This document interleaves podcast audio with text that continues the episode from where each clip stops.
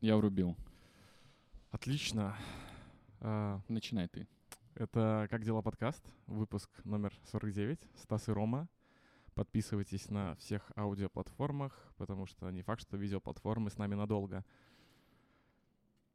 Привет, Рома. Здорово. Ну, давай ты гостя. Ты хочешь, чтобы я Да, представил? гостя. Отлично. У нас сегодня не просто встреча спустя долгое время, у нас еще гостевой подкаст. С нами сегодня, собственно, один из учредителей славного бара Клумба, а, Витя. Витек. Я не могу тебя представить официально. Вить, привет. Воу, всем привет. Мы Витю хотели позвать, короче, первым нашим гостем, и вот, наконец-то, свершилось. Я долго думал, э, какой заход на гостя придумать. И первый вопрос такой. Я не... а Потом оцените, насколько он удачный или нет. Ну давай. На встрече выпускников насколько котируется фраза у бывших одноклассниц «Ну, у меня свой кальян-бар есть».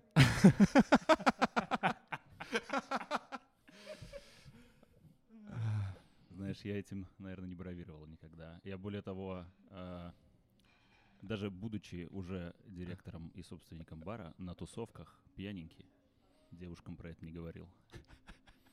Блин, Ну, это флекс, это как этот э, секретный агент на задании, который как бы, ну, знает, что он хорош, но такой... Мне всегда ну, казалось, что это как какой-то, э, какая-то как мухля, как Джокера какого-то выкидывать. То есть это сильно упрощает.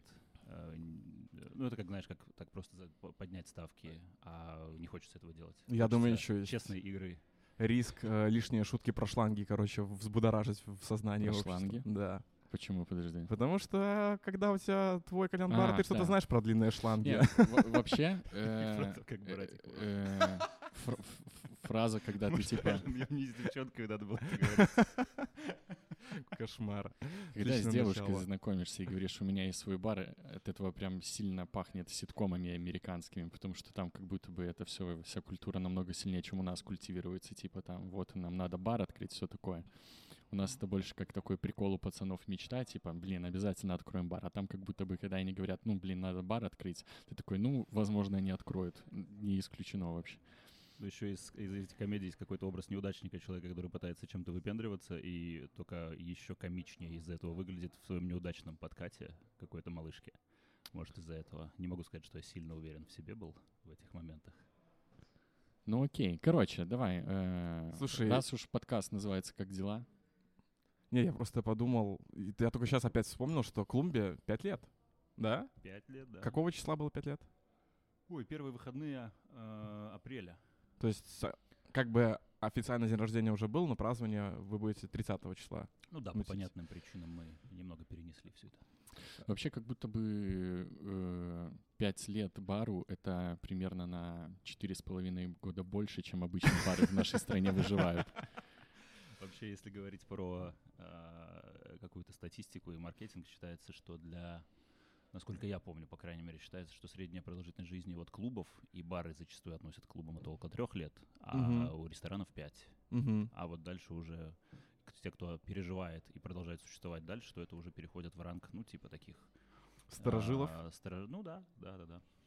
Блин, слушай, ну, учитывая последние пять лет, бар пережил много интересной херни, если это так можно О, вообще да. назвать.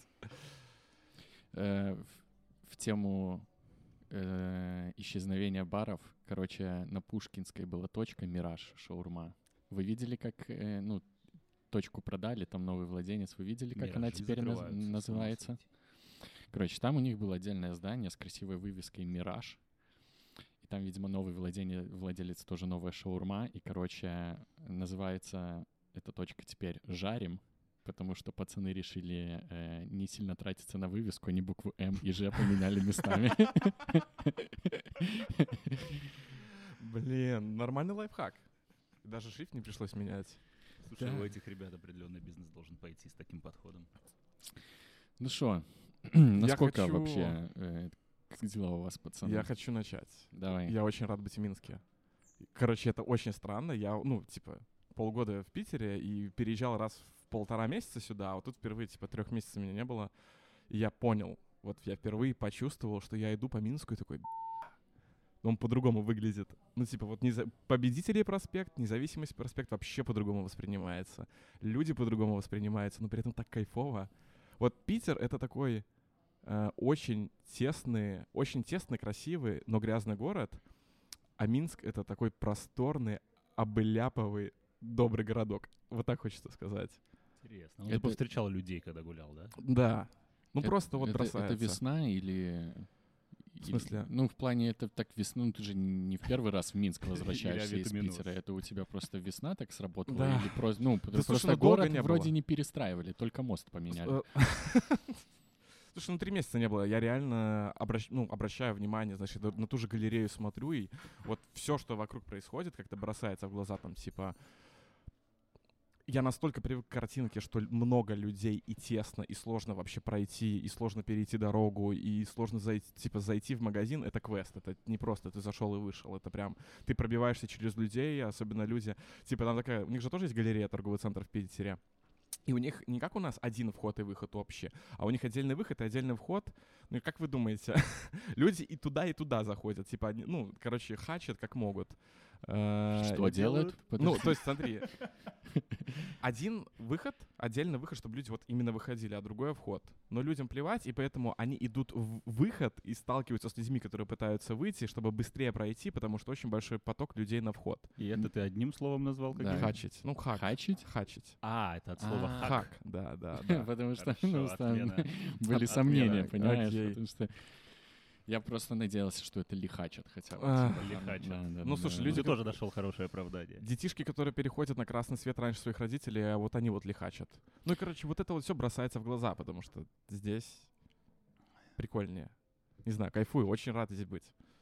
Ну, с возвращением получается. Добро пожаловать. Я про детишек. э, сейчас велосипедисты начали вы- выходить в город. Угу. И я сегодня в первый раз мне велосипедисты переходили дорогу. Это было два ребенка по правилам. То есть вообще как надо пешеходный переход с велосипедом? Ты его берешь в руки и переходишь. И так делают вот единицы. Я вот э, за начало велосипедного сезона вот только двух детей Но сегодня ты видел. считаешь, был что нужно невероятно делать? счастлив. А, ну дети, Мне ладно. кажется, Дети да. Э, детей, я вот а э, ехал в клумбу на прошлой неделе, и эм, я поворачивал, и мне нужно, ну, после поворота там сразу пешеходный переход, и я н- остановился перед ним только потому, что, ну, я когда перед поворотом ехал, я видел, что справа от меня по, ну, пешеходке гонят два велосипедиста. И я такой, так, наверное, приторможу, ну, и там типы реально просто такие, ну, погнали, зеленый же горит. То есть, ну, по правилам, может быть, я ошибаюсь, но, по-моему, типа, нужно прям в руки брать, потому что, ну, не та скорость реакции, чтобы успеть отреагировать на движущийся предмет, который, типа, По прям правилам такой- обычных, да, если там обозначена велодорожка, то можно не Да, с велодорожками, да. Да, блин, ну, по блин, опасная штука на самом деле. ну что, ребята? Что смотрели, во что играли? Да расскажите, как у вас дела, блин. Я потому что, э, скажем так, как меня это началась, я с тобой нормально не общался, с Витей уж тем более нормально не общался. Может быть, ну, давайте без... В целом-то, как у вас настроение? Просто у меня есть телега, но я займу все пространство, у нас тут Витя в гостях не очень хочется. Типа, потому что я, я-то нормально. Мне интересно, может, как у вас дела? Давай, давай, Хочешь выставить давай меня начнем с тебя. э, таким пессимистом, который на все жалуется. Нет, Пришел в нет, а нет, я нет, смогу это очень легко уравновесить. Не, не, не, слушай, я уверен, ты один из самых крепких людей, можно сказать, учитывая, как ты и ковид переживал с заведением, и э, вообще у бара такая, знаешь, были времена турбулентные, насколько я помню, поэтому, Реально, ну, вообще э, так- такое ощущение, как будто вот ты играл с баром, да, в компьютерную игру на нормале такой играл, играл, тебе потом стало скучно, и ты такой, ну, пора бы уже хард врубить. И там началась, типа, пандемия, погнали. И тыры-пыры. А как бы чита на деньги нету. Типа мазерлот там Да. прописать и все. наоборот, он пытался прописать, а там сверху, наоборот, срезают, короче, это чи- обратный чит, он, наоборот, усложняет, короче, систему. Хакнули систему и просто списали все бабки со счета, и приходится выкручиваться. Ну так что? э, Слушай, тут я бы так сказал, на харде последние два года, а последние полтора месяца это уже... а, Ух, это уже не хард, это уже, не знаю, это уже почти э, резет какой-то происходит, непонятно. То есть сейчас действительно ситуация, при которой а, те, кто переживут, это уже можно памятники ставить этим заведениям, мне кажется, потому что Ну, слушай, так плохо, как в этом марте, не было, наверное, никогда. Хуже была только первая волна ковида, когда мы просто закрылись и месяц не работали. Ну, тогда да, тогда выручки были меньше, чем сейчас. Вот. Но э, если мы все-таки хотим какую-то положить, ну, все равно весна ощущается. Мгм. Да, вот конец, вот вторая половина апреля мы пишем этот подкаст. Какого числа? 17-го. 17-го. 17-го. Ну вот вроде по чуть-чуть как-то люди выходят, Короче, сезончик себя. чувствуется, да? Посмотрим, как будет чувствоваться сам сезончик. Э, То есть сейчас не берусь какие-либо прогнозы или что-либо загадывать. То есть объективно а, э, горизонт планирования, он сейчас неделя. Вот я бы так это описал. Мгм. Ох, ох уж эти горизонты, да? Казалось бы, раньше они были вон там где-то далеко, а сейчас горизонт, он вон через неделю уже. Слушай, ну это мы с тобой, когда последний подкаст писали, я говорил, что уже реально нельзя загадывать ничего, уже от, от дня ко дню все так меняется, что никому не верю, ничего не жду. Да, да, да. Я вон тоже месяц назад думал, что так, буду копить бабки, надо хату покупать. Ну, вот мы, вот мы, собственно, здесь. Вообще кайф, я не знаю, выхожу на улицу, птички поют, прям вот хочется жить, не? Есть такое? Ну, солнце. У меня, для меня солнце. Птички поют, это здорово, но для меня в первую очередь, вот, э, когда выглядывает солнце, ты выходишь, голубое небо, приятно на улице. Вот это на- на- наполняет, я наполняет приехал с легкие. Питера, поэтому я солнце увидел. Тебе так понятно, почему Минск чтоб ты понимал, типа солнце в Питере появилось в день нашего отлета. То есть мы вышли из подъезда, ждали машинку, посмотрели в небо. О, оно чистое, о, солнце. Едем в Минск, приземляемся, что? Правильно, снегодождь. Отлично. Вернулись в родную обстановку. То же самое у меня сегодня было. Я поехал в пятницу в деревню. Думал, блин, ну проведу выходные там типа на природе, все дела, шашлычок. И приехал, была температура в пятницу 14 градусов, суббота, воскресенье 5, э, невероятный ветер.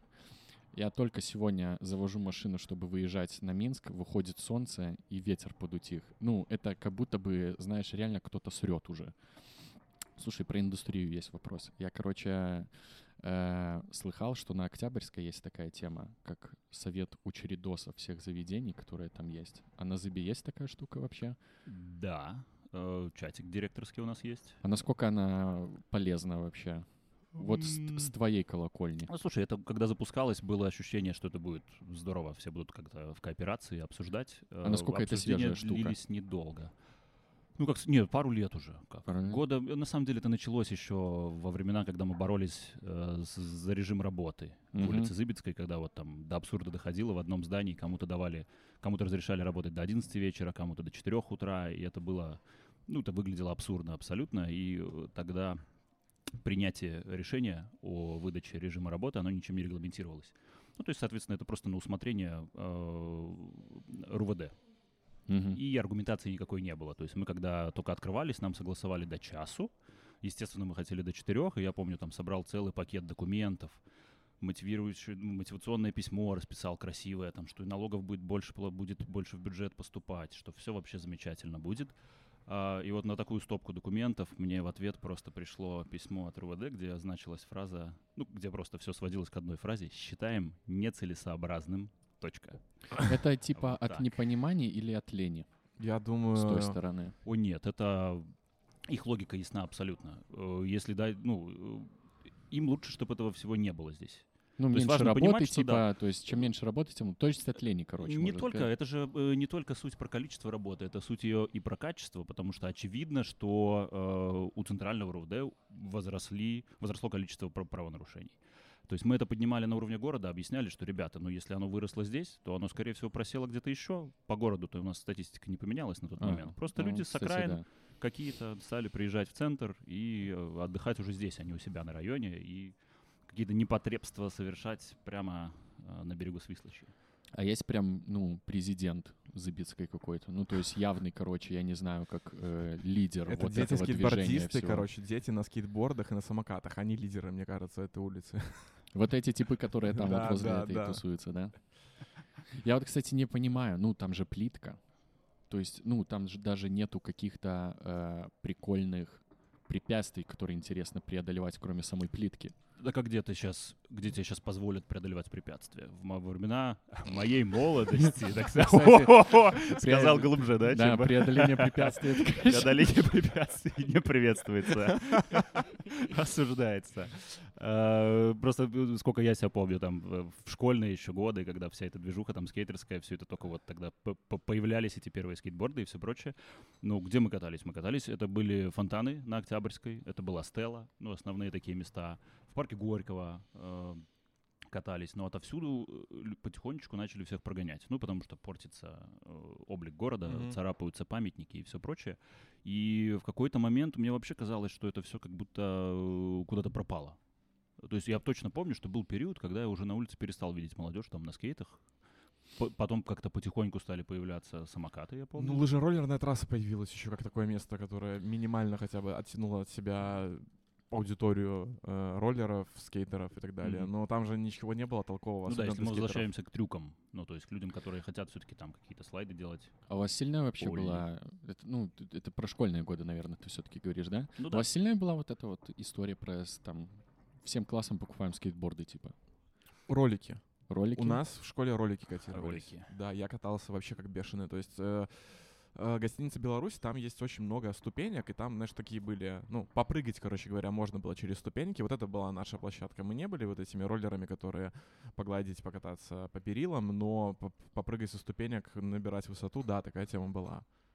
Не, у меня в окружении получилось так, что ребята а, были из скейтерской тусовки. э, Тогда же меня немного все это затянуло в панк-рок и во все прочее. И там ребята активно всем, всем этим занимались. Они видосы начали первые снимать. Там чуваки, ну, понятно, я учился в школе такой, э, в седьмой гимназии.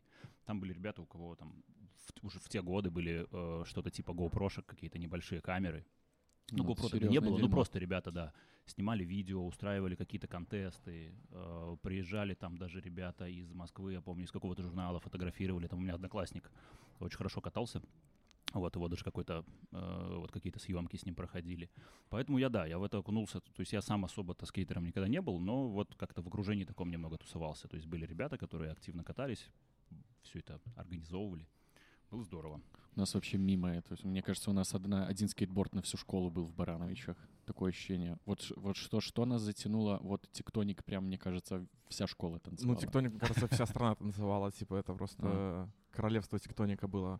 А, Я хочу на тему Зыбицкой вернуться, просто то, что ты говоришь, возросли правонарушения и так далее, это понятно, но мне кажется, в этой штуке очень важно, ну, типа, вообще, знаешь, смотреть шире, понимать, а как вообще вот происходит в мире эта история, и вот Питере я наслушался историй от людей про Думскую, потому что Думская — это Зыбицкая X10, и там, конечно, мне чуваки то, что рассказывали, это что-то вообще, типа, запредельно невероятное. Ну, типа, я, я не помню, с кем я общался, но парень мне рассказывал, он мне говорит, так, смотри, чек-лист, чего нельзя делать в Питере ни в коем случае. Первое, идешь по Невскому, предлагаю чай, не берешь, иначе тебя зарежет чайная мафия. Я такой, что? Он говорит, ну, типа, да, ты просишь чай, тебе потом говорят, плати 5 косарей за то, что понюхал его, там, грубо говоря, или попробовал, там, чуть-чуть, знаешь, пиалочку чая. Не пробуешь, подъезжает внезапно просто минивенчик, и у тебя начинаются проблемы. Второе правило, если ты приходишь на Думскую, ни с кем никогда не знакомишься, потому что, скорее всего, ты будешь платить чужой счет. То есть там популярна тема тебя позвать за столик, типа, братан, мы празднуем день рождения, клево, классно, а потом они пропадают, и ты, короче говоря, с счетом на пару десятков косарей остаешься. И третье правило, никогда, ни в коем случае долго не стой с телефоном, потому что популярный случай, когда к тебе просто подойдут, заберут и прямо сразу сядут в такси и уедут с твоим телефоном. Ну, то есть там вот прям Блин, такая- Звучит гостеприимно, на самом деле. я, я опускаю вообще вот эти вот истории про то, что там творится, ну, в плане заблеванные туалеты, э, беспорядочные половые связи, вот такая, короче говоря, такого рода жесть. То есть там это, ну, Забицкая — это детский сад в этом плане, и поэтому, ну, мне кажется, на это тоже надо обращать внимание, чтобы э, перенимать опыт, что ли. Как сделать так, чтобы этого не произошло.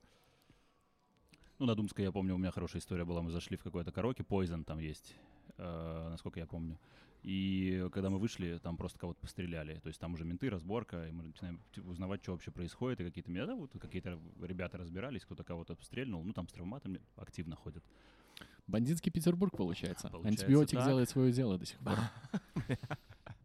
А, нормально? Да. Далеко копнул? Нормально? Блин, ну, хороший был сериал. Это, кстати, если его сейчас пересмотреть, насколько он хорошим окажется.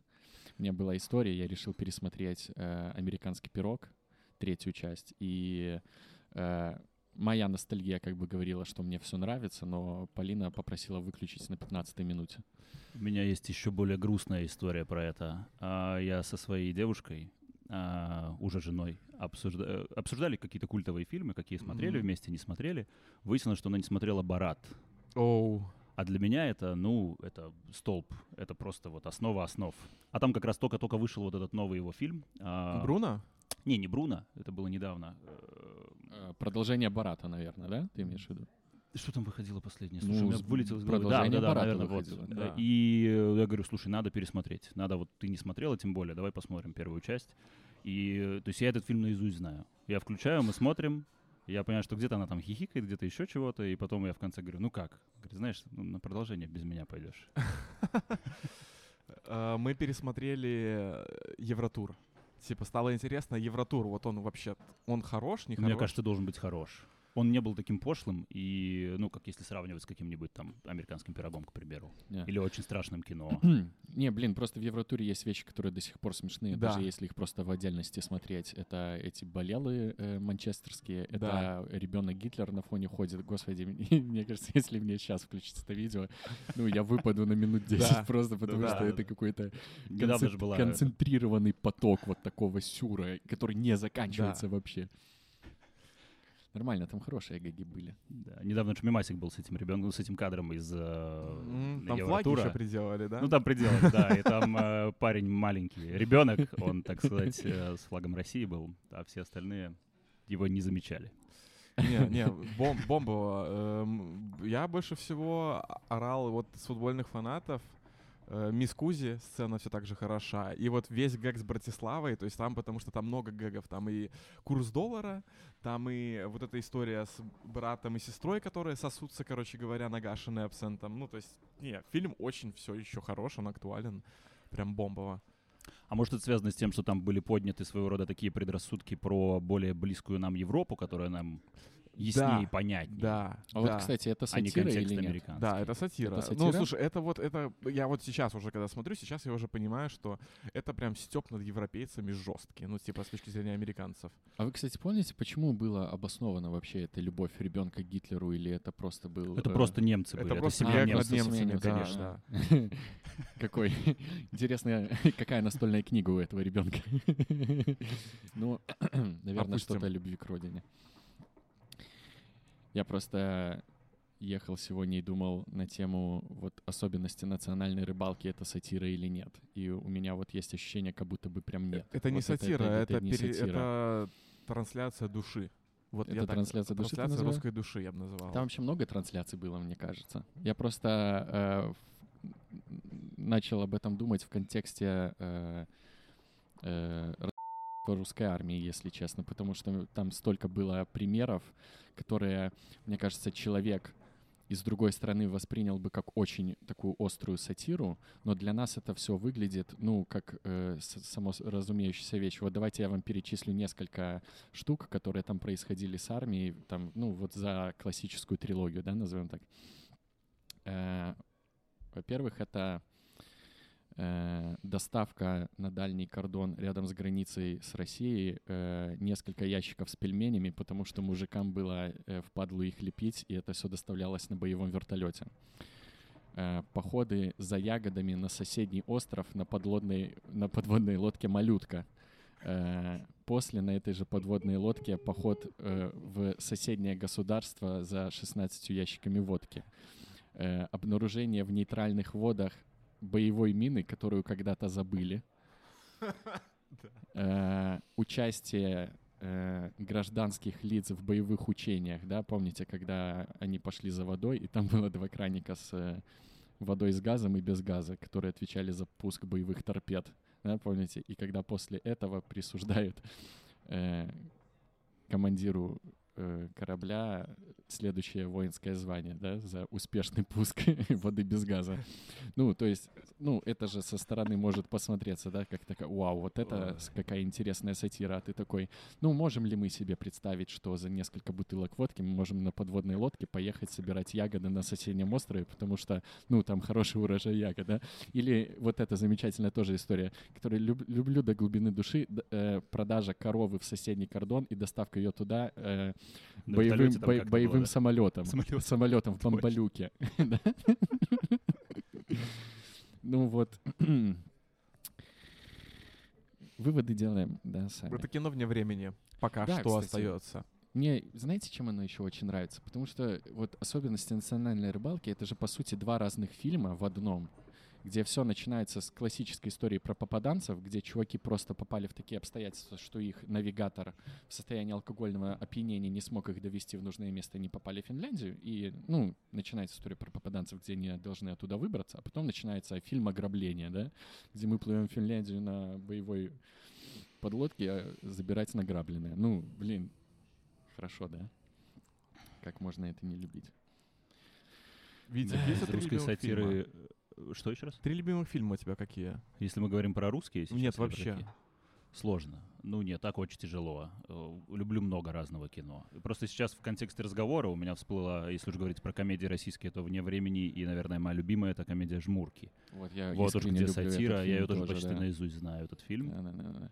Причем я ее совершенно случайно посмотрел на DVD-диске, там 16 в одном, и там вот просто были жмурки, и я ее смотрел, ну, прям, ну, малым. Сколько мне там было? Ну, может, лет 14. Я такой, я прям проникся любовью к этому фильму. Вот, вот его пересматривать хорошо. Там сейчас вышел э, новый фильм от чувака, который снимал Spice Boys. Spice Boys. Слышали про этот фильм? Он вышел два, по-моему, года назад, где экранизировали историю под Гомелем, как молодые люди под спайсами устроили рже- жесть, короче, это, э, в реальной жизни кровавый хоррор они устроили, это слэшер.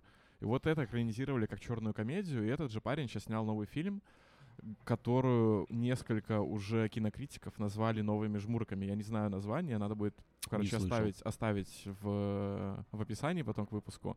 Но вот выходит новый русский фильм, его люто рекомендуют, особенно фанатам жмурок, потому что это впервые настолько же колоритные персонажи и настолько вот хороший юмор. Хорошо, если так, потому что что-то российский кинематограф не скажу, что радует. Ну, скажем, такой, э, если мы говорим про мейнстрим. Про массовость ты Ну имеешь да. в виду, да? Да, очень обидно, блин. Э, потому что даже взять те комедии, которые выходили и в итоге оказа- оказывались хорошими, как будто бы вот массовость на них все равно не пошла. Вот эти Каримова, да, комедии, Мгм. типа «Гуляй, Вася». Да. Типа все слышали, все типа такие постфактум знают, что он хороший, но вот в кино никто как будто бы не успел сходить. В России ходили. В России много людей ходят в кино, там все нормально. Фильм, который новый, называется «Добро пожаловать в семью». Вот. Он должен скоро выйти в кинотеатрах. А, блин, не знаю, из русского кино что-то, кстати, недавно мы смотрели, но это сейчас я просто попускал воздух в микрофон, как говорится, потому что что-то смотрел, что-то было хорошее, знаешь, из такого А нет ощущения, что в целом э, комедии перестали быть смешными? О, ты Да в знаешь... целом их нету. Мы как раз-таки вот сидели в... Мы ходили в кино на «Все везде и сразу» новый фильм, и я еще раз прорекламирую. Это один из лучших фильмов, которые я смотрел за последние пять лет. Это очень... Что самое важное, он, его можно посмотреть в кино да, сейчас. его нужно, его нужно смотреть в кино. И мы как раз после этого фильма с ребятами в кальянной, то есть к нам подходили ребята, там, официанты, мастера, и мы с ними общались за фильмы, и мы затронули тему вот этого вот, того, что нет комедии. И, и на самом деле есть там, типа, одну из, одну из которых мы вспомнили, это с Робертом Дауни-младшим и э, Заком Гелифанакисом, где прах отца куда-то там везли, вот какая-то вот эта комедия. То есть такие вот бади, бади-муви, славные парни те же, то есть тоже хорошая комедия была. Прям отличная. Блин, просто, кстати, вот что мы, собственно, и начали смотреть э, «Американский пирог», просто мы листали Netflix, такие, блин, давайте найдем комедию, надо что-то смешное посмотреть. И прям это превратилось вот это, знаете, как иногда на приставке запускаешь магазин во чтобы поиграть. И то же самое было там. Ты просто мы полчаса листали, и чтобы найти какую-то интересную свежую комедию, это прям задача со звездочкой. Причем даже с трейлера понятно, что ерунда какая-то. Да, да, да, да, да, да.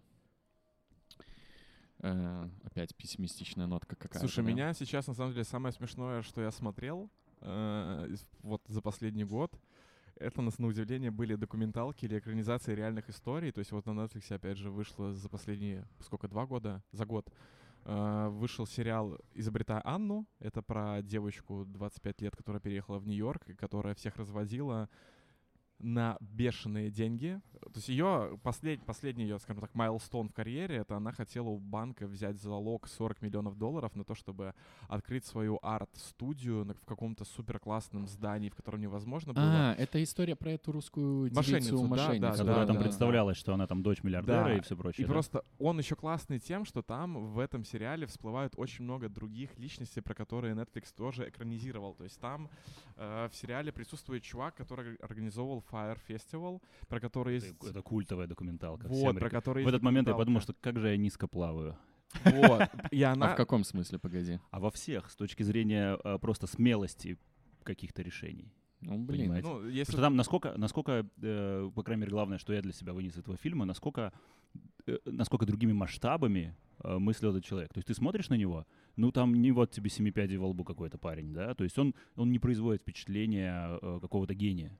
И по- там же реальные кадры этого парня, как он там Мгм. общался, все прочее. Ты это видишь, ты его слушаешь, и ты и в голове не укладывается, как ему давали такие деньги, как его слушали. То есть И то же самое в «Изобретая Анну». Ты смотришь и думаешь, да как?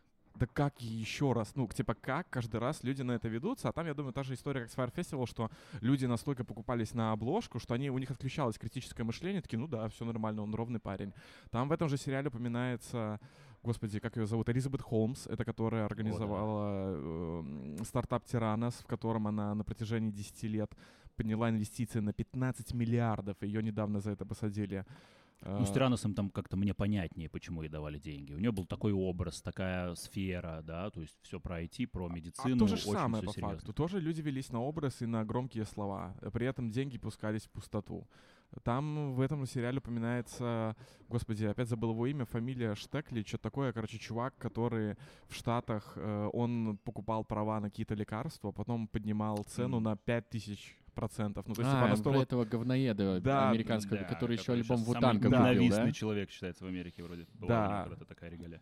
Ну и на эту тему еще вот мы обсуждали в прошлом выпуске э, мошенник из Тиндера, который тоже разводил девушек. Вот это вот, вот это вот самые смешные комедии, потому что ты смотришь и просто какой-то истеричный смех от того, что реально люди на это ведутся. Ну, то есть невероятно. Про принятие решений клевая мысля была. Как будто бы иногда принять решение страшнее, чем с парашютом спрыгнуть. Есть такая тема, да? Бывает, этому учишься в процессе. Ну, вот э, это вообще подвязано с синдромом самозванца, кстати, или нет? Вот, вот Конечно. слушай, вот э, открыть бар, да? э, как принять такое решение, когда ты видишь, что в целом на рынке э, чаще не получается, чем получается? Я тебе скажу, что самое сложное а, по, по себе, по себе скажу. А, просто фантазировать на тему открытия бара очень легко. Мгм. А уже даже э, какие-то шаги предпринимать к этому легко, когда ты уже какую-то концепцию продумываешь, уже нашел помещение, уже все как-то в голове складывается. Классная локация, Зыбецкая только начинается, разве- большие надежды были на все это. То есть, когда Зыбецкая начиналась, казалось, что вау, просто вау. То, во что она сейчас превратилась, это, конечно, отдельная история, вынесем это за скобки. А самый страшный момент — это, ну, в силу того, что я открывал, э, ну, у меня не было денег особо. То есть, Мгм. понятное дело, мы с А моим это твой товарищем... первый бар вообще? Да. А, и э, самое страшное, это в момент, когда ты вот, ты- пока ты гипотетически рассуждаешь какими-то суммами, сколько на это понадобится денег, когда ты думаешь, где бы их достать, там, воп, это, это все кажется все еще легко. А в момент, когда тебе говорят, да, окей, вот тебе сумма денег, котлеты, которые ты в руках как бы особо до этого это и не держал, и в этот момент все становится реальным.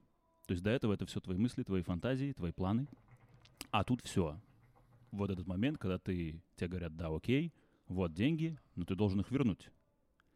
И вот в этот момент, когда это становится уже не, теори- не, не- не теорией, какими-то твоими мыслями, а когда ты на практике просто берешь котлету и начинаешь что-то, вот, вот, вот этот момент самый тяжелый. Я помню, когда мне вечером звонят, говорят, что все, добро, и вот эта ночь, на следующее утро нужно дать ответ, все, поехать, забрать бабки и начать все делать. Эта ночь была одна из самых волнительных и тяжелых в моей жизни. То есть, когда ты крутишься, вертишься, ты уверен на 100% в том, что ты сделал правильное решение, но вот в этот момент тебе становится страшно. когда ты берешь на себя эту ответственность на 100%. Потом ты приезжаешь, ты как бы вот ночью это переварил, с утра ты приезжаешь, руки пожал, деньги взял, все. С этого момента тебя отпускает полностью. Ты начинаешь действовать, и очень легко все. То есть ты просто, просто вот есть проблема, ты ее решаешь. Ты уже вообще не паришься ни по какому поводу, потому что ты уже все, ты уже главную ответственность на себя повесил, и дальше ты уже просто действуешь. И вот в этом, когда ты вот этом в состоянии потока, Короче, ты делаешь прыжок веры, и все. Вот У после меня прыжка есть, веры. э, у меня есть э, термин, который я сам для себя придумал. Э, я так, короче, боролся с боязнью страшных аттракционов. Я понял, что, ну, главное билет купить. мне кажется, в очереди страшно стоять еще. Не, Нет? а вот у меня именно вот покупка билета была, потому что мне, типа, ну, блин, я же потратил деньги, и как-то обратно, ну, заднюю давать я не могу себе уже позволить. И вот у меня было правило, типа, ну, тебе сцикотно, ну, ты иди купи билет, и там дальше уже от тебя ничего не зависит. О, кстати, сейчас мысль, что-то мы как раз Fire обсуждали этого чувака, я понял, что вот что больше всего меня в этом человеке задело. То есть я понимал, что для меня самым большим страхом был вот этот момент э, принятия на себя риска. То есть взять эти Мгм. чужие деньги и начать ими распоряжаться. А там вот этого страха у человека не было от слова совсем. Да. Звучит сексуально, если честно. Слушай, ну у всех этих мошенников, то есть вот эти все три истории, даже ну сколько там, 4-5, да, которые я э, видел, там именно вот это какая-то странная, знаешь, не то что вера, отсутствие тормозов, то есть у них вообще нет тормозов. Вот это, ну это то, чему стоит учиться в каком-то смысле. А мне кажется, это немного не то. Это скорее про атрофированное чувство ответственности. Я согласен. Почему? потому что люди э, брали деньги, и они, ну, э, очевидно становится, когда ты уже смотришь эту документалку, что там как бы не то чтобы плана не было, как эти деньги вернуть, там даже не было понимания вообще, что они делают. Мне кажется, там вот прям ошибка выжившего, прям вот такая вот, типа, это просто типы, у которых реально получилось. Мне кажется, типов, которые вот брали тоже вот так вот с дуру бабки, без оценки рисков, и у которых не получалось, там прям в разы больше это. Так у этих тоже ничего особо не Нет, там не получилось. получилось. Нет, там ни у кого не получилось. А, там да? все или Получилось сели, ну, типа, историю там вот у этого Fyre Festival что там было? Там, короче, всем обещали супер luxury остров, на котором будет супер отдых, супер еда, а там, короче, А, разрезанная на точно, 140 всё, я кусков одна пицца. Да, А да, в итоге да. там вообще ничего. Там и, ну, а начиная от того, что музыканты отказались от участия, и там ни- никто из заявленных не подтвердился, заканчивая тем, что не хватало рейсов там на самолете, кто должен был прилететь, а когда прилетели, не было жилья, там привезли какие-то матрасы, которые дождем залило, там там, там все доведено было до такого сюрреализма абсолютнейшего просто. Я как человек еще, который э, имел опыт организации музыкальных фестивалей, небольших, диайвайных, но типа тоже там, знаешь, в лесу с генераторами, сцену строил сам, там вот это все. Я просто тоже смотрел на это и думал, ну как так? Ну как, э, вот на- настолько.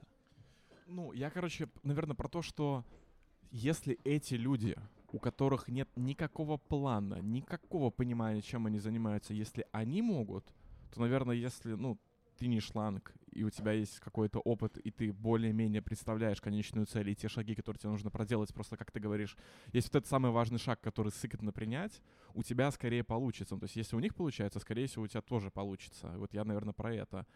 Ну, то есть, ну, это не... Я понимаю, что вы говорите про ответственность, но я вот про... Нет Ну, тормозов. слушай, я думаю, они лично для себя же оценивают, что у них все получилось. Потому что у них же цель была не фестиваль организовать, а бабок заработать. Ну, как... Я ну, сказал, объективно они мы не можем сказать, какая у них была цель. Да? Ну, то есть, вот, ну да, вот из, из, фильм, из фильма это не очень понятно. Все равно человек был не один, это была целая команда. И я уверен, что внутри команды были люди, которые заряжены были на результат, они просто не понимали, эм, ну, вышестоящее руководство, чем оно, как, Мгм. оно, как оно действует, как принятие решений, как происходит и все прочее. То есть я уверен, что они-то команду набрали хорошую. То есть если мы говорим, вот опять же, про стартап Тиранос, там же, там официально на эту компанию работали э, нобелевские лау- лауреаты по медицине. Да, да. То есть там за этим стартапом стояли очень громкие имена. Не, ну та же это Анна Делви, то есть она брала бабки у людей, которые работали в банках, которые они всю жизнь занимаются вот этим делом. То есть, типа, они знают, и они все равно тоже на это велись. То есть там, ну, короче, там вот это прослеживается, прослеживается именно, что не глупые люди совершали абсолютно необъяснимые для себя поступки в плане того, чтобы там дать денег. Э, Там от- вот одна из тоже главных моих любимых историй про ее подругу, которая работала журналистом, которую она позвала в Марокко, и там у них в Марокко на- началась жесть, что у этой вот Анны не работали карточки, и их не- за ними все время была охрана, их не выпускали с отеля, и, короче, вот была ситуация, где просто охрана говорит, типа, вам жопа, вам срочно нужно дать хоть какую-то карту, чтобы положить и привязать, и ее подруга, которая, ну, типа, у нее отключилось критическое мышление, и она мало того, что дала свою карточку, чтобы она была привязана к отелю, так она еще дала рабочую карточку. Ну, типа, в Штатах это совсем плохо. Ну и в итоге там с ее рабочей карты 60 косарей баксов пропало. Ну, я думаю, что вот, вот этот вот образ, который у всех вот этих мошенников, для них вот это главное. То есть их цель не сделать что-то, а именно создать этот образ и поддерживать его настолько, насколько они могут. Наверное, вот эта цель. Да в них сходится, наверное, просто э, уверенность в себе с умением э, приводить нужные аргументы, когда надо. Да, да. И все. Но это все равно это речь про тонкое чувство собеседника. То есть эти люди, безусловно, чем они, каким талантом они точно обладали, так это талантом убеждения. И вот, как ты говоришь, да, вот найти точку, на которую нужно надавить. И уверенность в себе. Уверенность, да. Слепая такая, прям вообще. Ничего не прикрепленная, да. Интересно, это вот откуда у них росло? Вот, ну, типа, родители их хвалили постоянно или... Слушай, а это деформация. это, э- это деформация. наверное, какая-то, какой-то определенный вид психопатии Да, определенный. да, да. Это стопудово. Это деформация. Короче, отрыв от реальности. Вот я бы так это назвал. Слушайте, короче, на тему уверенности в себе. Я э, за последние месяца два наткнулся, короче, на пару интересных ТикТок и Инстаграм аккаунтов, которые ведут э, пацаны лет 10-11. Один из них Внезапно. Э, Короче, рассказываю про первый. Полину в Инстаграме лайкнул какой-то малой пацан, и она с э, диким удивлением принесла мне показать его аккаунт, а там, короче, аккаунт, где чувак фотографирует линии, линии электропередач, и, типа, описание, типа, это лэп номер такая-то, такая-то, она существует для того-то, для того-то, и, типа, блин, смотрите, какая она красивая, там все такое. Следующие фотки, где он просто из бумаги лепит э, линии электропередач, дорожные знаки. То есть пацана вот такое хобби, короче. Вот он прям не может, как ему вот нравятся, да, линии электропередач и дорожные знаки. И там прям, ну, э, с понятной со скидкой на то, что это ведет 11-летний пацан, ну, в плане там качества текста и фотографий, ну, блин, там прям вот такая лента, ты ее листаешь, она не заканчивается, и там чувак реально гуляет по Минску, фоткает это все и так далее.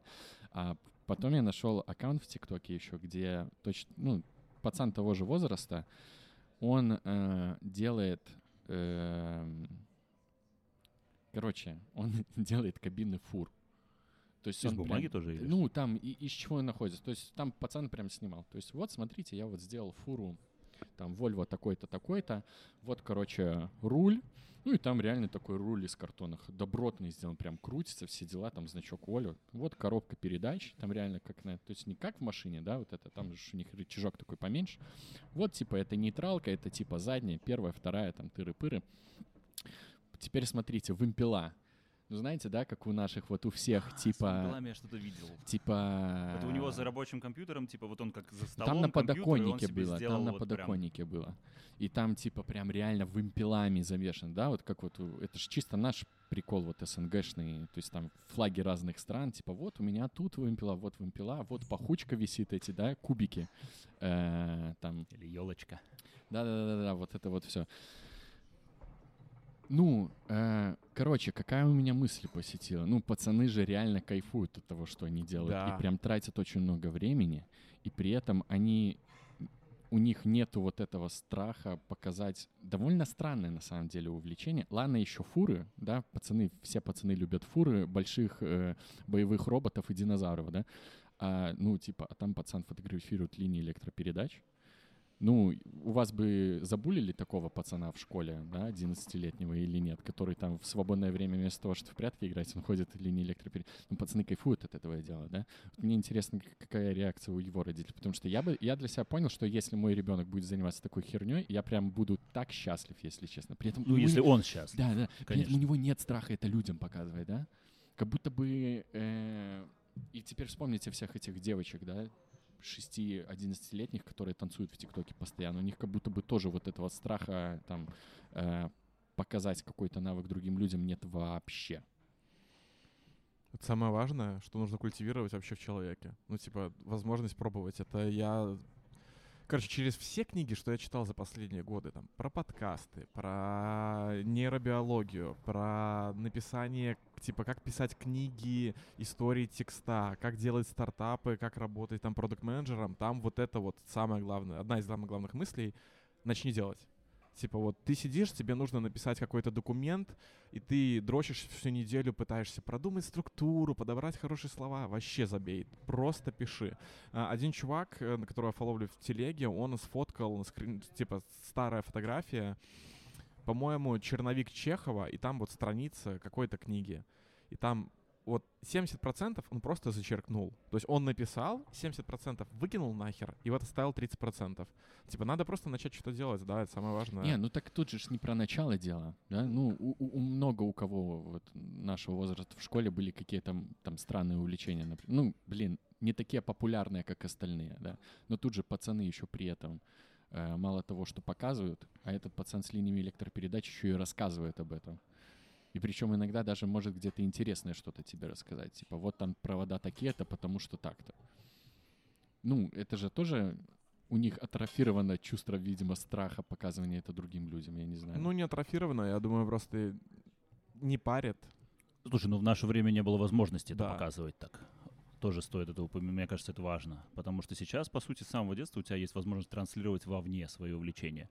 Раньше этого не было. Раньше ты как бы сам себе это фотографировал, если у тебя был фотоаппарат или там что угодно делал, но ты не мог этим особо поделиться. Тебя хвалили родители, ты там каким-то друзьям мог показать, а в школе, в школе только если это был какой-то там э, классный час, где все там по очереди рассказывали про свои увлечения, знаешь, что-то да, да, подобное. да, клево. И, И при этом плюс, ещё- кстати, что тоже немаловажно, а, сейчас транслирование это идет вовне широко, но это все равно это внутри гаджета остается по сути. То есть ты видишь там количество просмотров, лайков, то есть у тебя другое к этому отношение. И, а в моем представлении намного тяжелее, то есть может, это мое к этому такое отношение, да, потому что я рос, когда э, не было возможности вот так транслировать это в Инстаграме, да, и э, казалось, что намного сложнее выйти перед классом, да, вот банально перед живыми людьми и что-то показать, даже перед меньшим количеством людей, но ты видишь, ты э, реакцию не постфактум получаешь лайками, да, и не в моменте там комментариями, например, а ты э, физически видишь взгляды людей, да, как там на тебя сверстники смотрят, Мгм. как они между собой перешучиваться там начинают, если там, ну, то есть какие-то такие вещи, которые намного, э, ну, они живее, и их тяжелее воспринимать. Критику подобного рода, я имею в виду. Вот эти же типы, да, вот этого чувака с э, фурами, у него же там куча лайков. То есть, возможно, даже если его занятие неодобряемое в семье, ну, что легко представить, да, допустим, мать видит, что сыну очень нравятся фуры, и она такая, блин, ну я не хочу, чтобы он стал дальнобоем. Лучше бы стал юристом. Да, да, да, да, да. А тут он прям видит прям очень большое э, такое одобрительное количество лайков и комментарий типа «Вау, чувак, вот это вымпела», там, например, да? Клево, да, что есть такой инструмент мом- моментального получения одобрения хотя бы вот там. Опять Потому же, это что- ме- ну, монета двух сторон. То есть, если ты получаешь одобрение, это невероятно здорово, это тебя мотивирует. А если, а- а сколько людей таких, которые начинают выкладывать там свои вымпела и получают просто тонну хейта? Это и в этот да. момент закрываются и вообще боятся потом что-то выложить куда-то. И таких намного больше. Ну, это примерно, как ты Да. говорил в школе, знаешь, типа один раз выступить как, как каким-нибудь, э, уже это называется стендапом, тогда можно было сказать Мгм. с каким-нибудь КВНом, капустником, да, получить, короче, тонну говна за то, что это все было не смешно, и все, типа, может быть, у тебя был талант, но все. Вот я, кстати, эту тему, я как играющий в КВН человек, я это дерьмо видел так часто, когда, э, ну, у пацанов есть явное желание там, типа, писать шутки, шутить со сцены и, ну, делать то, что им нравится, из-за того, что у них вот в самой первой игре получилось говно, прям сломы происходили Мгм. моментальные. У нас была похожая история, мы поехали вот в Кобрин в КВН играть, тоже там то ли первая, то ли... ну, это была, по-моему, первая игра, где мы были типа прям самостоятельно. То есть у нас там не было какого-то педагога-организатора, который там нам приколы сделал. Ну и мы там сделали откровенное говно. Но был чувак, который организовывал всю эту движуху. Он нам пришел и типа по пунктам рассказал, вот все клево, просто не получилось, потому что так. И вот мы после этого еще, ну, лет года 3-4 точно играли. Просто потому что Мгм. был нужный тип. Ну, Вот- то, что называется конструктивная критика. Да, да, да, да, да. И достаточно воодушевляющая при этом Мгм. еще. Просто иногда даже конструктивная критика может тебя сломать, потому что она содержит там мысль, ну, у вас не получилось, потому что, ну, у вас не хватает таланта, потому что иногда такие типы тоже попадаются. А там прям получилось. Вот, нужен иногда подходящий человек. Это как вот Серега Орлов вот в выпуске Дудя рассказывал, что вот у него педагог-организатор в школе был, который она просто, ну, э, понимала, что они либо снаркоманятся, либо я вот их вывезу. И вот она их вывозила. Слушай, на эту тему два тезиса. Первый — это то, что интернет как будто бы э, зап- запустил эволюционный механизм обратной связи. Ну, типа, люди стали людьми, потому что за счет обратной связи, да, типа, как там сделать организм человека таким, чтобы он существовал. Типа, выкидывал все ненужное, что не помогает, убрал хвост, потому что человеку он больше не нужен, да, и вот оставил гладенькую попку. Ну, типа, и вот он запустил вот эти механизмы обратной связи уже не физического изменения человека, а психики, э, мышления и так далее. Потому что вот я вот сейчас читаю две книги, в одной из них рассказывается, что, ну, блин, мы раньше жили 20 лет, а сейчас мы живем 80 лет. Это насколько психика человека меняется. Ну, то есть, типа, раньше нельзя было...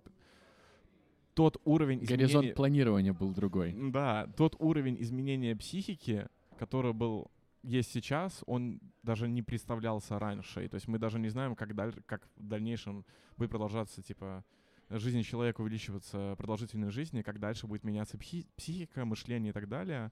А второе, это я читаю книгу про, называется «Думать ставками», и там вот еще говорится о том, что мы очень склонны оценивать последствия, но не склонны оценивать вообще вот цепочку принятия решения, которые пришли к этим последствиям. Ну, типа, знаешь, если получилось, ну, молодец. Даже если он принимал хреновое решение. И наоборот, он принял супер хорошее решение, но оно не сыграло, знаешь, типа, ну, там, я не знаю, в футболе, да, типа, тренер решил применить какую-то тактику, которая не сыграла.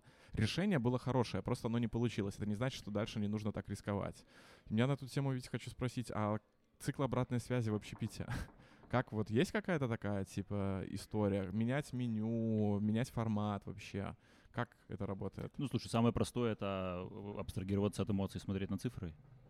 Ну, то есть, по крайней мере, мы к этому пришли довольно быстро, и это, опять же, э, часто спрашивают, вот, ну, есть же такое расхожее мнение, что нельзя бизнес с другом, например, делать, да, или там Ага, с вот членом да, да, семьи, да, с да, да. близким кем-то.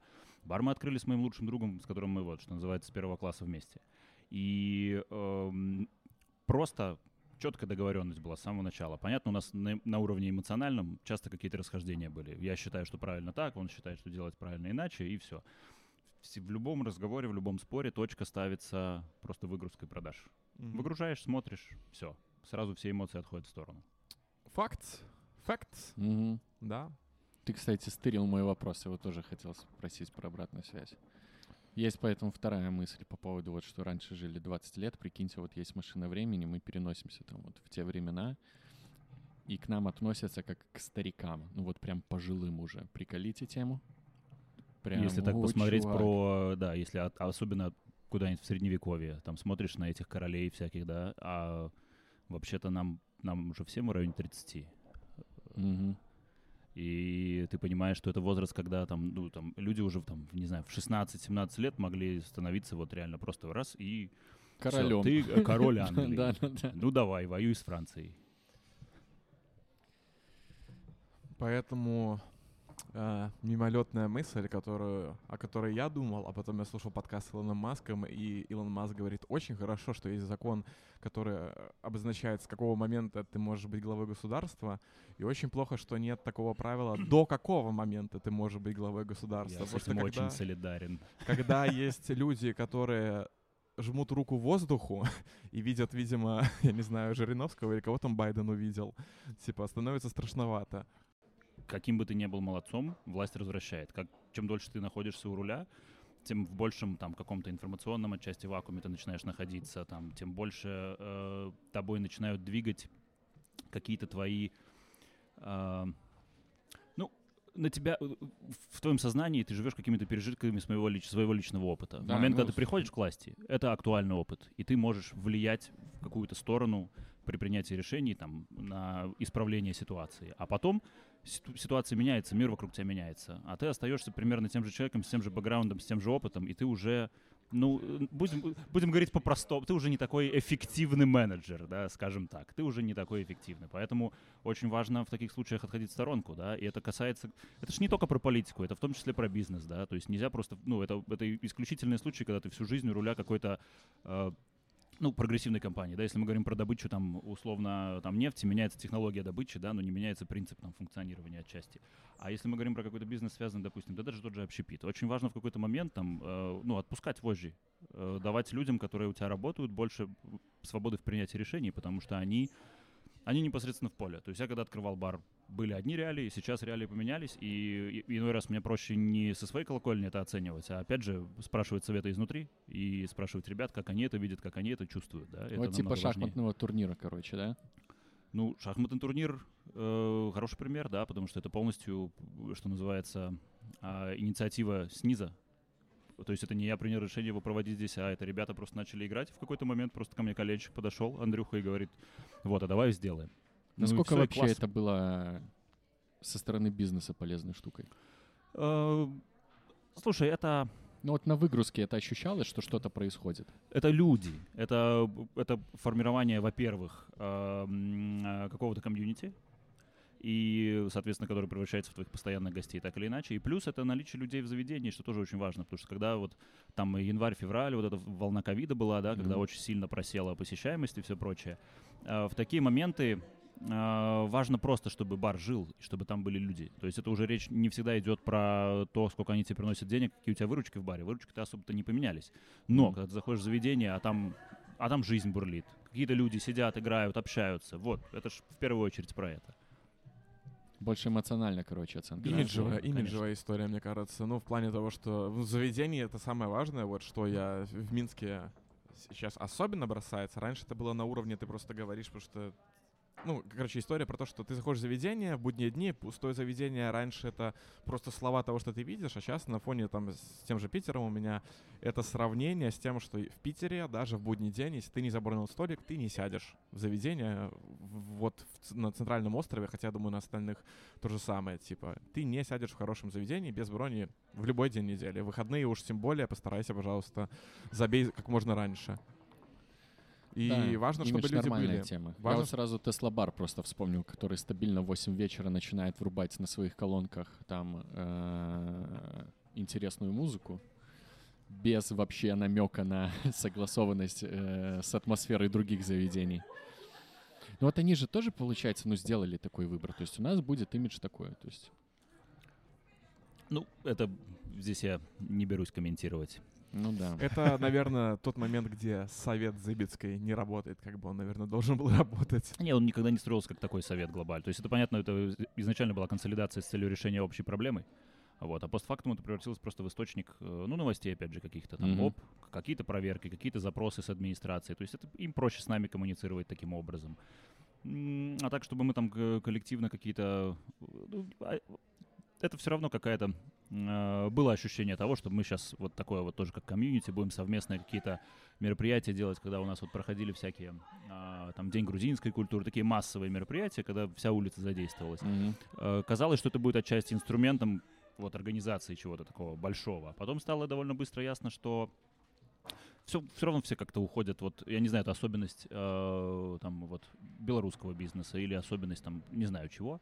Но э, ощущение того, что люди хотят коллабиться, назовем это так, да, как-то кооперироваться, вот такого ощущения не складывается. То есть если равно заходит новый типа чувак с заведением, Ну, мало кстати говоря, типа? э, когда Зыбицкая начиналась, и мы вот открывали свой бар, и мы все общались друг с другом. То есть не было никаких чатов, но все, все собственники там баров друг друга знали. И так или иначе какие-то советы друг другу давали. То есть, понятно, какие-то контакты, где найти там, там с кем э, э, там по проекту связаться, там, ну, какие-то такие вещи банальные, Мгм. да, там, вплоть до того, там, посоветовать, не знаю, сантехника, да, какие-то такие абсолютно бытовые вещи. А все друг другом делились, как-то обсуждали, когда новый бар какой-то открывался, тоже все друг другу в гости заходили, общались, здоровались. А В последнее время этого как будто не происходит. То есть вот ребята, новые заведения, которые открываются, я ну, редко, редко, когда заходят, здороваются, знакомы, знакомятся, еще что-то. То есть это как будто отошло. Больше все в такую, в, ну, в индивиду- в индивидуализм ушло. То есть вот такое ощущение. Не знаю, хорошо это или плохо. Для бизнеса быть инди- индивидуалистом это как бы необходимо, но Опять же, для успешного бизнеса важно быть в кооперации так или иначе. Слушай, ну, мне кажется, знаешь, это типа эффект кризиса, да. В кризисные времена ты в первую очередь думаешь о себе, а во времена подъема и рассвета ты начинаешь уже больше думать более глобально. Да. Конечно, конечно. Наверное, вот это еще. Ты бы открывал новое заведение сейчас? Нет. А есть желание или хотелка, или... Слушай, в 2019 э, было и желание, была и возможность, и были даже планы такие, но, к сожалению, э, да, 20 год сильно все поменял. Ну, в в плане того, что времена поменялись, но, в принципе, мысли и желания, они есть. Если бы не времена. Ну как, ты же не можешь вычеркнуть себя из контекста времени и из контекста происходящего. Опять же, если мы говорим такими сухими терминами, ну вот все, бизнес, да, то есть это все равно про цифры в первую очередь, да, это про атмосферу, про что-то такое, но это очень хорошо про атмосферу, когда у тебя э, есть источник э, заработка, и ты это делаешь для души, да, то есть любой общепит — это всегда, условно, там, три категории людей, которые открывают общепит, да, и это вот Одна из них это люди, у которых уже есть успешный бизнес или какой-то какой Мгм. источник дохода, открывают там для души. Что-то классное, хорошее, они в меньшей степени думают о том, чтобы это приносило какие-то там э, существенные деньги. Работает в ноль и замечательно. Другая категория, это вот как я, это когда э, ты изначально к этому идешь, вот как вот, ну, открыть свой бар, и ты понимаешь, что ты одалживаешь деньги, тебе надо отдавать эти деньги, тебе важно думать про то, чтобы бар в том числе приносил какой-то доход, какую-то прибыль генерировал, да. И а, вот относясь вот к этому типу людей, которым важно, чтобы это все-таки генерировало деньги, потому что их надо возвращать, э, сейчас я бы еще один бар не открывал, конечно же. Мгм. Э, В девятнадцатом году, да, конечно, все было здорово, мы как раз вот тогда только-только э, там долги пораздавали и понимали, что все, можно масштабироваться, можно развиваться, но, слушай, ну, это сфера э, обслуживания так называемая, да, и она развивается только ну, в стабильном обществе, так Мгм, сказать. ну То есть, да. когда есть у людей стабильный доход, когда у людей есть э, желание и возможность э, тратить деньги на, на досуг. Мгм. А сейчас мы этого не наблюдаем. То есть, как бы, э, опять приходим к какой-то грустной теме. Не, слушай, ну почему грустный? Есть вообще э, у тебя в роду предприниматели там какие-то? Нет, Нет? никогда не было. Че спросил? У меня просто вот э, я, когда у меня появлялись мысли, типа, так, надо что-то свое сделать, попробовать, я примерно понимал, откуда у меня эти корни растут. То есть я просто с дедом на рынке там картошку Мгм. попродавал одно время малым. Там типа там. Отличный опыт. Да-да-да. Я вот сейчас понимаю, что, наверное, вот э, часть страха э, всрать бабки на вот, э, ну, достаточно рискованное дело, вот оно вот где-то там вот тоже подо- подобрубилось. Вот мне было интересно, были ли у тебя какие-то примеры, на которых ты так и работал? Я помню, когда у меня это сломалось в голове. То есть у меня был период, это был, наверное, какой-нибудь первый курс. То есть я всегда был довольно далеко от всего этого, от предпринимательства, еще чего. В семье этого никогда не было, и все всегда хотели вот все. Там, даже когда я в классе девятом увлекся, там вот активно увлекался компьютерами, так сказать, а, и хотел поступать там в колледж связи, э, меня отговорили сказали, не, эти компьютеры, э, пойдешь на стройфак, как твоя, как там все в твоей семье заканчивали стройфак БНТУ, и ты закончишь стройфак БНТУ. Я к этому очень спокойно относился. Ну, нет, так не, ну и хорошо. Ну, как бы, окей. А, меня, наверное, перевернуло, когда а, вот мне уже, да, лет 18-19, а, и люди обеспеченные, они всегда казались кем-то вот вообще что отдельное. То есть ты живешь своей жизнью, а там это вообще непонятно откуда, и плюс классический флер постсоветский наворовали там, да, вот какой-то Мгм. такой. А потом так получилось, что я познакомился с, э, с одной девчонкой, мы с ней начали встречаться. Она была из обеспеченной семьи. Э, И мы к ней приезжаем в гости, там, ну, типа, коттедж, там, бильярд. И я просто смотрю на это, типа, вау. А потом, как бы, начинаем узнавать, я понимаю, что там, ну, отличные родители, все здорово, бизнесом занимаются. Там тоже с низов, с ничего начал торговать, одно, второе, третье, начал развиваться, производство свое. И вот тогда меня перекрыло, я понял, что да нет, это про, про то, как ты выстраиваешь свою жизнь. Просто про то, как ты берешь ее, э, ну, типа, берешь ответственность за свою жизнь на себя полностью и начинаешь действовать. Тогда у меня начался период вот этих э, книг про успешный успех. У всех есть такой период. Да, и все, тогда меня перекрыло, тогда я понял, что вот это то, чего мне хочется, быть там предпринимателем. Первые попытки, они еще в университете были, там ИП я на каком, на втором или на третьем курсе открыл. Когда-то э, это был 2000, какой год? Десятый, что ли? Девятый-десятый год, да. Э, Я вот тогда первые, первые мои попытки предпринимательства были. Я открыл ИП и привез в Беларусь электронные сигареты. Ничего Я был себе. первый, кто их привез сюда, обосрался по полной программе. Ну, тогда и рынок был другой, я был неопытный и все прочее. И когда вот в 2010 году или какой-то 11 когда обвалился курс в два раза, А, Десятый. вот, тогда я впервые в жизни пережил банкротство. Маленькое, маленькое. Ой, это кстати, маленькое, но банкротство. Прикольно. Слушай, я ну, хочу отвратительно в целом переживать такое, но опыт интересный. про И чё, как- предпринимательство. Как происходит банкротство? Я хочу накинуть, а потом продолжим. Просто мой первый такой опыт был, кстати, с твоим одноклассником, по-моему, Дима Тюхлов, если я ничего не путаю. Лёша, Лёша. Леша. Вот. Это вы на спорт вот этой историей ставками какими-то занимались? Нет, Что-то такое я, по теннису, нет? Нет, нет, Очень нет, жаль, нет. я бы хотел, чтобы со ставками на Нет, спорт короче, занимался. если я ничего не путаю, это именно с Лешей я пытался через него у себя в классе продавать диски с играми. Я у него... пере- Короче, он записывал, я у него покупал, а потом перепродавал, и я там пытался, типа, вот на разнице, там, в тысячу рублей, тогда еще были Нормально, такие нормально. цены. Ни хера не получилось, Дима Ну вот Диман, с которым мы бар открыли, я помню, вот у него предпринимательская жилка всегда была. Он еще в школе, там были э, игра Magic the Gathering, может, Да. Да, и я тоже... Вот он был из тех, кто был просто э, главным барыгой в школе. Я не у Димы, но кого-то тоже из класса вашего покупал приторговал Да, в школе. я так, мне всегда казалось, что у него вот эта жилка была как будто, как будто с самого начала, с самого начала. Я в себе развивал, да, и, и вот просто потихонечку. Про А банкротство? банкротство там, Ну, слушай, да простая история. Я, ну, одолжил несколько тысяч долларов у мамы, начал, вот, привез там из Англии эти сигареты, что-то Ага. растаможил. Охерел, когда узнал, что НДС надо платить, когда ты растамаживаешь. А, блядь, денег на него не было. Я помню этот опыт. Я тогда просто опешил. Приехала коробка сигарет, и мне говорят, будь добр, за нее НДС заплати. А я понимаю, что ну все как бы. У меня тут денег осталось просто там в бак залить, чтобы съездить забрать с таможни эту коробку. А мне говорят, будь добр.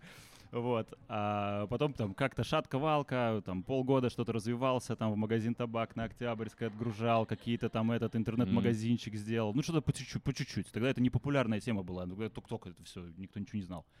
И э, Новый год был. Вот наступал Новый год, я думаю, ну это вот, я сейчас просто разбогатею. Я пошел в банк э, взять кредит. Меня как бы вот эта история тоже а- одни послали, вторые, третьи. Я уже такой, ну нет, отчаиваться не буду. И потом пришел в банк, э, вот как-то он назывался, развитие и поддержки малого бизнеса и предпринимательства. Какой-то такой вот банк был. Э, И там такая внезапно женщина со мной пошла на диалог. И говорит, мне надо посетить ваш склад. Я говорю, ну, это вам надо будет ко мне домой зайти. Она говорит, ну хорошо. Приходит ко мне сотрудник банка домой. Я открываю шкаф, говорю, вот, это вот мои электронные сигареты. Вот, ну, короче, э, по итогу нормально. Мне заапрувили кредит на покупку э, сигарет. Ну, то есть это типа разовые, под цели, и залогом выступало все, что у меня есть, и плюс партия, которая, собственно говоря, приедет. А, Кредит был целевой, он был в фунтах стерлингов, потому что я покупал все дело в Англии. И отдавать я его должен был, естественно, в фунтах стерлингов. И вот я перед Новым годом привожу партию, сразу ее раскидываю там вот по тем точкам, магазинам, с которыми я работал. Думаю, что я сейчас буду сам мотаться. Мне проще уже, я уже все, я уже импортер, я уже оптовик. Я им все раскину и только буду денежки собирать. В общем, я все раскинул, подгружал. Ну, когда ты отгружаешь, это как, ну, ты, ты в белорусских рублях, типа, все это вписываешь. И потом происходит 1 января, и я понимаю, что дерьмовенько дела. Потом второй, потом первый рабочий день, и вижу, что мне на расчетник от всех. Вот просто все, кому я отгрузил, а я там с большего давал либо там э, с отсрочкой, либо ре- на реализацию просто отдавал. И Мгм. мне по факту выплачивали. И мне просто все закрывают под, на 100%. Со мной расплатились вот просто за весь товар, что я отгрузил в белорусских рублях по тому курсу, по которому я отгружал. И я оказываюсь в ситуации, когда у меня нет товара, у меня есть кредит в фунтах, в валюте, который мне надо закрывать, и у меня пропала возможность мало того, что э, купить валюту, чтобы погасить кредит. Тогда как раз началась вот эта сайт Прокопович появился, ну вот эти все теневые возможности Ой, выменить точно. валюту, ищешь сразу друзей, айтишников, у кого там можно разменять. И я таким образом начинаю просто крутиться, чтобы как-то разменять бабки, чтобы кредит платить. И параллельно вводят запрет для ИПшников покупки валюты на бирже. И я лишаюсь возможности, в принципе, э, привезти сигареты. То есть официально их заказать, оплатить. Там начал выкручиваться, тоже искать знакомых, там, давать наличкой, чтобы чувак там из Литвы сделал перевод, а мне отгрузили как будто по отсрочке платежа. Короче, в какой-то момент я просто понимаю, что я вместо того, чтобы думать, как продать сигареты, э, все мое время уходит на то, что я думаю, как их вообще купить где взять деньги, как заплатить кредит. И я понимаю, что экономика вообще не срастается. Ну, то есть все просто развалилось и катастрофа. И в этот момент мне англичане предложили в, в Москву поехать.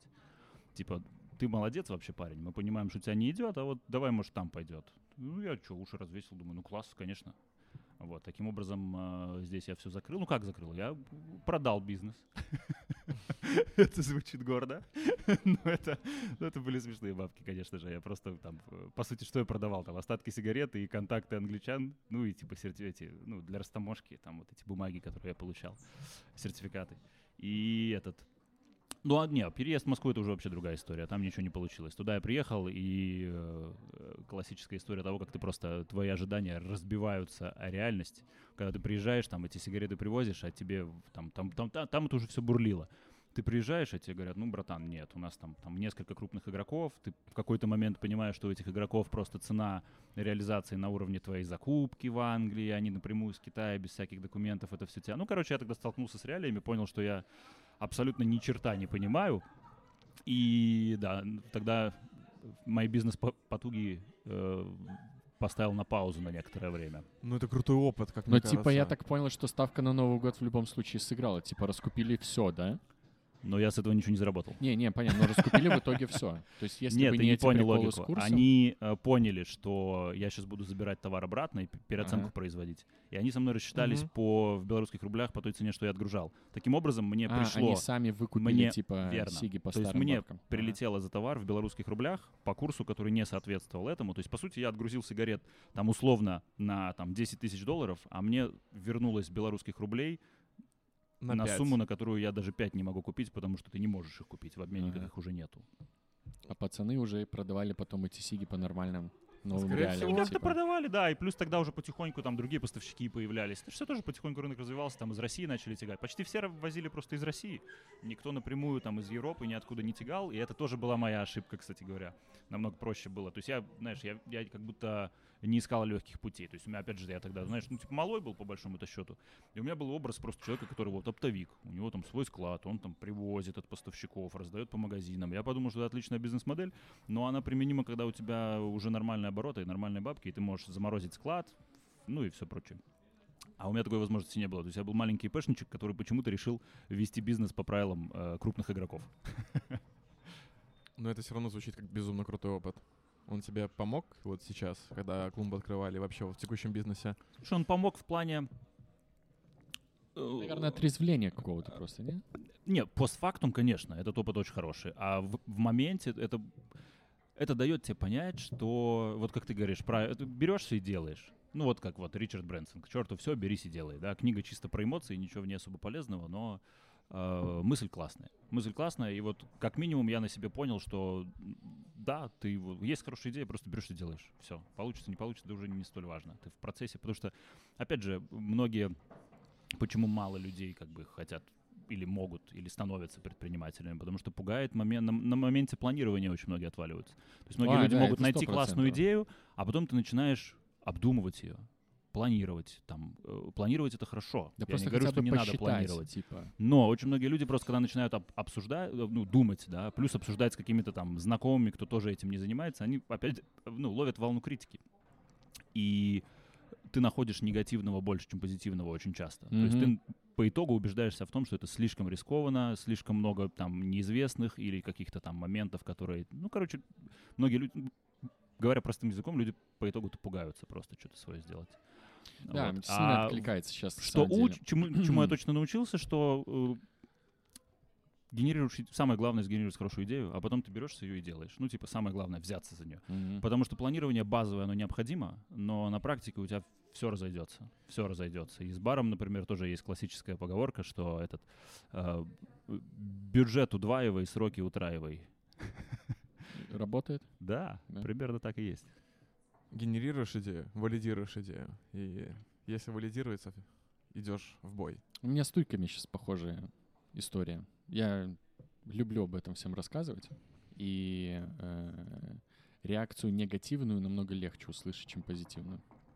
Ты про туйки, по-моему, так и не рассказывал в подкасте. Ну, найти причин, давай. почему это не получится, Да, да, всегда да, намного, да, это да. всегда И намного я проще. прям схожу чем- с ума от Мгм. этого. Меня прям сильно триггерит, потому что, э, слава богу, я думаю, это все-таки профессиональная деформация, что у меня как-то больше веры в успех всегда, чем э, даже если он негативный. Ну, короче. Да, я думаю, это работа продукта тебя тоже Да, да я же говорю, профдеформация просто такая сработала, Мгм. что как, как будто бы ты, ты начинаешь по- понимать, как цифры вот эти работают. И, ну, ты Ну, начинаешь... управленческий опыт, Да, принятие ты- решения. Ты, ты же. начинаешь э, видеть, э, чего, типа, например, остальным не хватает. Я вот когда подбивал, почем типы продают туйки те же самые, да? Я смотрел их сайты, я такой понял, ну, чуваки, ну, я потрачу там чуть-чуть больше времени, чем вы, вы потратили на это, я вас уничтожу. Ну, вот у меня прям такой настрой Вот был. Я это такой, настрой. да, я прям смотрю это и думаю, ну, типы, ну, у вас же шансов просто не останется, да, я обосравшись, да, в своей деревне, там, на этих 60 сотках буду выращивать эти туйки, но я просто потому что, ну, я по-человечески это делаю, ну, вам А, Я на эту тему сегодня читал классную статью. Она называется про уровни мышления или уровни психики или что-то такое. Ну, короче, она статья написана по книге одного американского психолога, плюс он не, не коуч, ну, короче, он специализируется на трансформации психики человека. И у него там есть концепция того, что мы, наша психика, она как черепаха в панцире. Ну, типа, черепаха изнутри растет, и ей нужно менять этот панцирь, потому что она его перерастает и начинает, ну, короче, упираться. И да, тебе нужно постоянно свой этот панцирь менять. И там очень классная... Я, извини, со стороны биологии, ты, наверное, про крабиков больше говоришь, чем про... Или про Нет, пауков. Нет, нет, про черепах. Это Нет, про черепахи чер- ж панцири не меняют.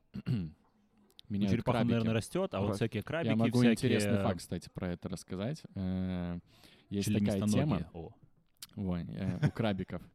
Э, У них прям, они иногда собираются в тусовку э, и начинают выстраиваться в очередь по размеру их панциря. Да, то есть последний стоит самым большим, потом меньше, меньше, меньше, меньше, меньше.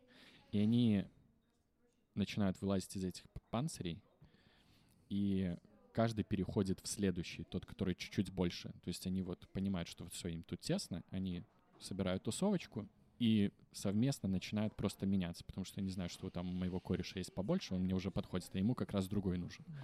Вот такая штука прикольная. Можете за- за- загуглить видос. Выглядит очень интересно, потому что, э, ну, ты не ожидаешь, что э, животные могут в очередь выстраиваться, понимаешь? Ну, это, это выглядит так ломающе немного. Ну и, в общем, вот эта вот статья, она была про то, что э, там сравнивают уровни мышления с тем, что ты сначала видишь точку, да, ну вот, например, э, и очень классный пример про Звездные войны. Мне нравится, что там Звездные войны фигурируют. То есть вначале, когда мы в детстве см- смотрели Звездные войны, какие у нас впечатления о Звездных войнах? О, Чубака классный мохнатый, или о, шпаг, э, лайтсейбер, да, вот этого, короче, меч. Ну, то есть мы фокусируемся на какой-то одной точке, на какой-то одной штуке, которая нас цепляет. Потом мы вырастаем, мы уже подростки, мы смотрим, мы видим две точки, которые выстраиваются в линию, это сюжет. То есть ты просто видишь сюжет да, я этой... думал, ты скажешь, что теперь уже обращаешь на принцессу Лею больше внимания. Ну, или, или так, да. Ну, ты, ты начинаешь обращать внимание на сюжет и на персонажей, ты видишь картину уже, э, в статье говорится, как, типа, о линии с точками. И следующий уровень — это уже когда есть какая-то плоскость, есть какая-то фигура, например, квадрат, где тоже есть линии, есть точки, но у тебя начинает уже выстраиваться, типа, а, так это путь героя, вот этого книга Кэмпбелла, да, там, как это называется, который Оксимирон. Тысячелетний герой. Вот. Оксимирон, привет. Короче, вот у тебя мышление начинает выстраиваться в большую картину, в какую-то форму, в которой ты находишь какие-то метафоры, какие-то отсылки, аллюзии и так далее. И потом наступает еще одна трансформация, когда у тебя это не просто какая-то плоскость, а у тебя это уже фигура полноценная, то есть это у тебя какой-то сосуд. И вот психика, она вот так работает, что нужно постоянно работать над тем, чтобы ты не просто фокусировался на одной точке, а чтобы ты трансформировал ту фигуру, фигуры мышления, да.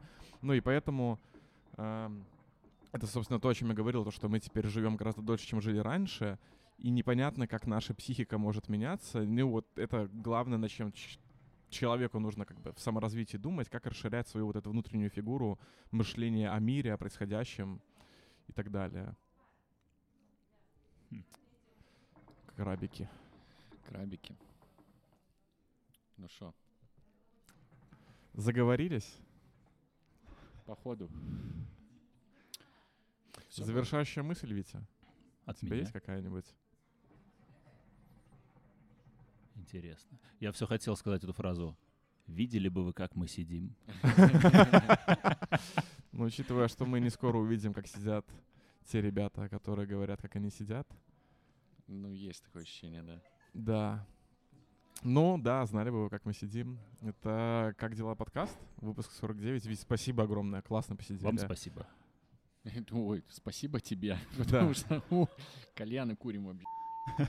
Да. Бар Клумба, Зыбецкая, жи. 6. А, «Как дела?» подкаст. Слушайте нас везде.